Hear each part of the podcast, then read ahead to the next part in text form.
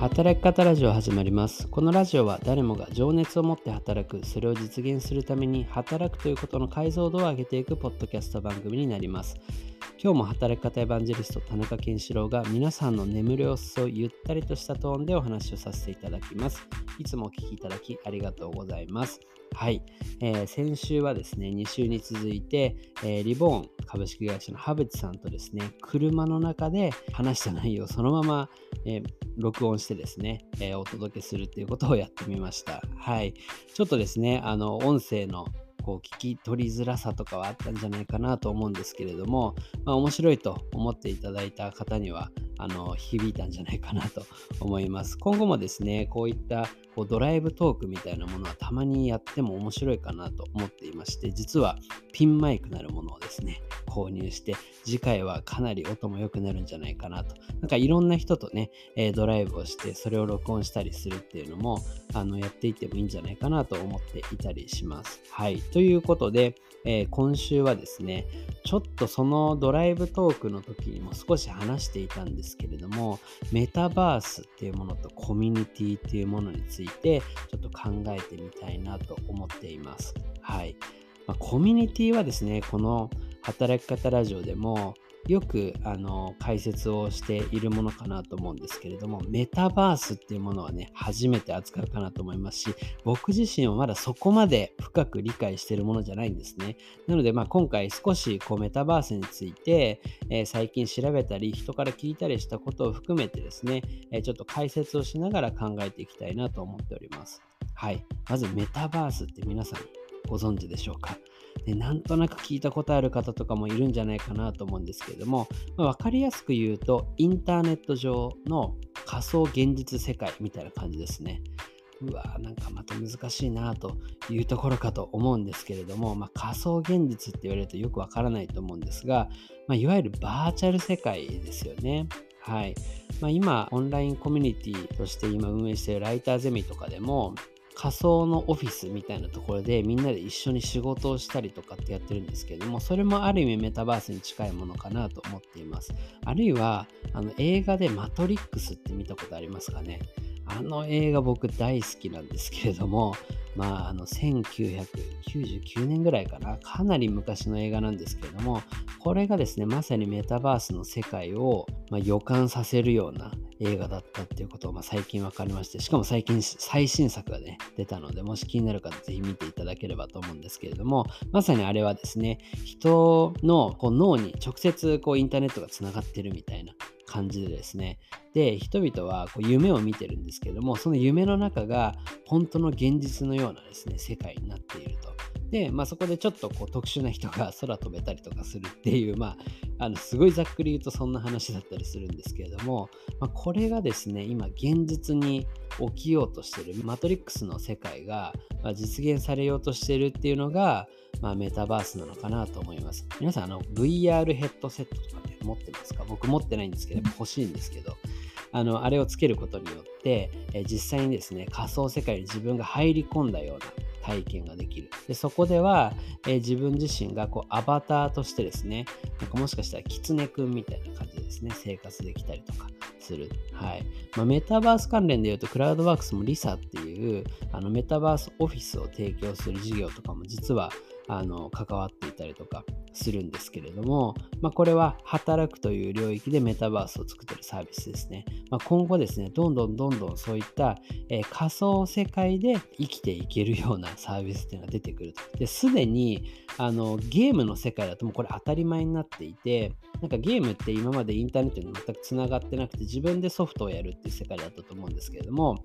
まあ、今ですね、インターネットにそれがつながっていて、かつリアルタイムでその世界が、えー、常にこう流れていると。これ、フォートナイトっていうゲームとかだと、まあ、起きてるみたいなんですけども、そこで一緒に、えー、ゲームをプレイするっていうのはなんとなくイメージ湧くと思うんですけど、その中でですね、実際に、じゃあ今日はどこどこっていう地域で音楽フェスがあります。そこにアリアナ・グランデとか、あの米津玄師さんが来ますみたいな感じでこう音楽ライブが行われたりでなのでえその時間に場所に合わせて仮想現実上のアバターたちがですね集まってそこで一緒に盛り上がるみたいなことがすでに始まっているんですよねこれももうメタバースの世界なのかなと思います。はいまあ、これだけメタバースというものが注目されている理由としては、やっぱりあの現実世界の経済成長っていうものが今もう限界を迎えつつあるみたいな話をま聞いたことがあると思うんですけれども、まあ、そんな中でこの仮想世界とか、まあ、あるいは宇宙っていうところに、え、進出をする企業っていうのが今増えてきているっていう感じになるんですよね。っていうまあメタバースの一般的な話はここまでにしまして、ここからですね、メタバースとコミュニティというものについて、まあ、話をしていきたいと思います。まあ、これはちょっと僕の個人的な考え方だったりもするんですけれども、えメタバースというこの仮想世界ですよね。これとコミュニティっていうのはすごく親和性があるんじゃないか。あるいは逆に言うとメタバースっていうものはコミュニティっていうものがうまく作られないと機能しないんじゃないかなというふうにも思っています。はい。まあ、今あのオンラインコミュニティの運営とかそういったものもいくつか携わらせていただいているんですけれどもなんかやっていくとですねもうすごくなんか街づくりに近いなというふうに思うことが増えてきたんですよね。なんかあの前に、えー、オンラインサロンを実際やってみて感じたことみたいなラジオを何回かやったことあるんですけどその時に言ってたのが会社組織とは違うっていうことですね。あの変に僕らはこういうミッションでやっていくんだみんな目標は一つだよで、えー、ちょっとこう、ルールをたくさん作ってですね、あるいはこう、誰が偉いみたいな感じにしていったりとか、あのこういうふうに行動しましょうっていう、こう、バリューみたいなものを、あの皆さんに守ってもらうみたいなことをしても結構うまくいかないと。でなんでかっていうとコミュニティって別に参加理由が人それぞれなんですよね。なんとなくこう誰かとあの緩く交流したいっていう人もいればえー、そこでガンガン成長したいっていう人もいればそもそもそういうコミュニティ作りに興味があるっていう人もいたりしてみんな目的がバラバラなんですよね。って考えた時に会社組織と同じようにじゃあ部長を作ったらいいんじゃないか社長が、えー、全て決めて、まあ、経済合理性の上でですね利益を出していこうみたいなこうことをやってうまくいかないんじゃないかなっていうのが、まあ、多分そういうコミュニティもあると思うんですけれども、まあ、なかなか難しさはあるんじゃないかっていう中で街づくりっていうものを考えた時に例えば僕が住んでる逗子市、まあ、逗子市っていう場所に住んでる人って目的が一緒なわけないじゃないですか。もうそう考えるとめちゃくちゃわかると思うんですけれども。で例えば海の近くでゆっくり暮らしたいっていう人もいれば逗子市にいる人が素晴らしいから、まあ、そういう人となるべく交流をしていきたいっていう人もいれば、まあ、あるいは職場に近いっていう人もいるかもしれない、まあ、そういったま目的がバラバラの中でえ地域の魅力を高めて、えー、なるべくですね、えー、人口を減らしすぎない、ま、やっぱり人口あまりにも減っちゃうと税収が減ってしまって、え、維持できなかったりする、まかといってじゃあ2倍にね、今何人ぐらいいるんだ？多分5、6万人とかの人口の街だと思うんですけど、これをじゃあ20万人にしたいかというと、多分そうでもないような気もするんですよね。なので、こう街ということをしっかりと維持、発展させていくっていうところは、まあ、共通のこう、あの行政とかの目的にはなると思うんですけども、まあ、だからといって一人一人にじゃあこの街を大きくするためにあなたは何やってくださいって言われてもなかなかね、あの動かないってわかるじゃないですか。なんかオンラインコミュニティ作りとかって結構街づくりに近いんですよね。なので、まあ中には、えーと、この街自体を良くしたいっていう人も中に出てくるので、まあ、そういう人たちが、えー、どんどん自分たちで提案して、えー、その街を良くするっていうのもあのありだと思いますし、じゃあその街に少しでも、えー、移住者を増やすために、こうイベントをね、やって、え、なるべくあこの町に住んだらこういうイベントをいつでも、え、体験できるんだと思ってくれて移住してくれたりとかあとは、まあ、コミュニティ、オンラインコミュニティの世界になると、別に人が住む場所1箇所じゃなくてもよくて、複数のコミュニティに入るっていうこともできるっていうところもすごく、まあ、ここは新しいところかなと思ったりします。はい。で、考えたときにですね、メタバースって、まあ、新たなこう自分が生活する場所ができるような話じゃないですか。まさにフォートナイトとかって、あの、朝までずっとフォートナイトのゲームに入り続けて生活してるみたいな人ってもうすでにいるらしいんですよね。なんで、まあ、ある意味自分の一つの居場所になってる、住む場所になってるんですよね。これからメタバースの世界観っておそらくただこうゲームをやるために入るとかじゃなくて一つの自分の生活の一部としてこの時間はメタバース空間に入って生活するみたいな感じになってくるって考えるとやはりこっちも街に近いなんでメタバースもコミュニティもすごく街的な要素があるって考えた時におそらくメタバースが今後発展するためにはえー、このコミュニティという、まあ、機能がすごく重要になってくるんじゃないかなと思います。なんか今結構ですね、こうメタバース関連企業っていうことで、まあ、こうメタバースを体験するためのハードウェア、なんかこう、まあそれこそ VR ゴーグルを作ってたりとか、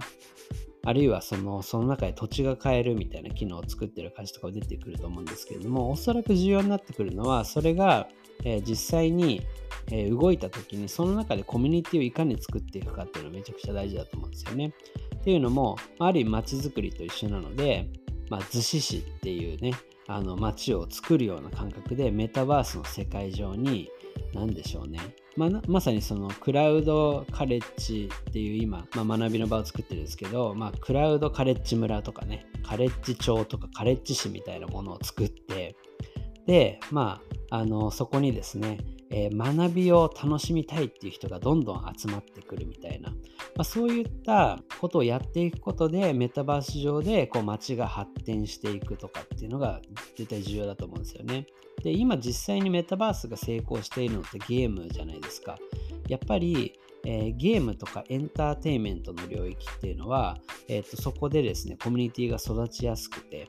で、えー、コミュニティが育つとメタバースが活用され始めるっていう流れがあるのかなと思った時にやっぱりそのエンターテインメントを基軸とした、えー、コミュニティをいかに作っていくかっていうのがおそらくメタバースの世界では大事になるんじゃないかなというふうに最近思っています。はい。まあ、クラウドカレッジもですね、今やっていて、まあ、ライターゼミっていうオンラインコミュニティもやってるんですけれども、やっぱり学びっていうのはすごく大きなエンターテインメント的な要素もあると思います。やっぱり人っていうのは誰かの役に立つっていうのが根源的なあの欲求というか、それがこう幸福とかにつながると思うんですけれども、学びって学べば学ぶほど誰かの役に立てる力がついていくことになるんですよね。これってあのすごくあの幸福につながっていくってなった時にじゃあもっと学びたいっていう気持ちってすごくこれから出てくるな。なので、まあ、学びっていうものを基軸にしたコミュニティ作りまさにクラウドカレッジとかライターゼミでやってるっていうものは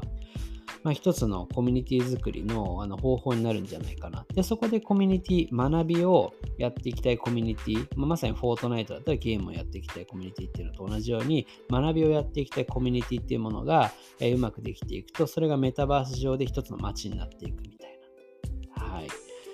こんなことをですね、最近ちょっとあの考えながらですね、えー、多分こうクラウドカレッジとか、まあ、あとリボンでも今ちょっと同じような話をしてるんですけれども、まあ、そういったコミュニティっていうものが最終的なこう到達点になっていくんじゃないかなというふうに思っています。で今日はあの深く話さないんですけれども、まあ、そのメタバースを作っていくにあたってのコミュニティ作りって、まあ、さっきの街づくりに近いって話をしたと思うんですけどもキーワードは自立分散型の組織っていうものだと思っていて、え、それはですね中央集権的なあのいわゆる株式会社的なね考え方とはちょっと違うっていうところで今ですねあの DAO っていう新しい組織形態があの注目を集めてるらしいです。この辺はですね、僕もちょっと勉強してみて、コミュニティ作り、一つのヒントになり得るんじゃないかなと思っていたりします。まあ、分かりやすく言うとですね、やっぱりこう、自主的に参加していく人が、えー、自分でですね、投票権を持って、で、その街を良くするために、えー、それを投票してですね、えー、意思決定をしていくと。なので、こう社長とか事業部長が決めていくとかじゃなくて、住民一人一人が決めていく。それってすごくこう街に起きている、まあ、いわゆる選挙とかあの投票とかっていうものすごい近いと思うんですけれども、で、しかもその投票権が金融的な価値があるっていうね、話で、まあ、それをこう持つことによって、それを後から誰かに売ったりもできたりとか、まあ、なんかそんな世界がね、どうやらあるらしいです。この辺はちょっとまだ僕も詳しくないんですけれども、えー、コミュニティ作りにおいての一つの、ま、可能性になるんじゃないかなと思うので、今後また学んでいきたいと思います。はい。ということで、えー、今日はですね、メタバースとコミュニティという話をちょっと簡単にしてみました。これからメタバースっていうものが広がっていく自分にはなんとなく関係がないものと思いがちかもしれませんが、えー、一つのね、自分の居場所をメタバース上に作るっていうのが当たり前になってくるかもしれない。ってなった時に、じゃその居場所ってどこなんだろう？っていうのは、すでに今世の中で起きているコミュニティ作り、オンラインコミュニティっていうものと密接に関わってくるかもしれない。そういった見方をしていくとですね、コミュニティの関わり方も変わってくるかなというふうに思ったという話になります。今日はこんな感じでサクッとお話をさせていただきました。えー、また来週お会いしましょう。おやすみなさい。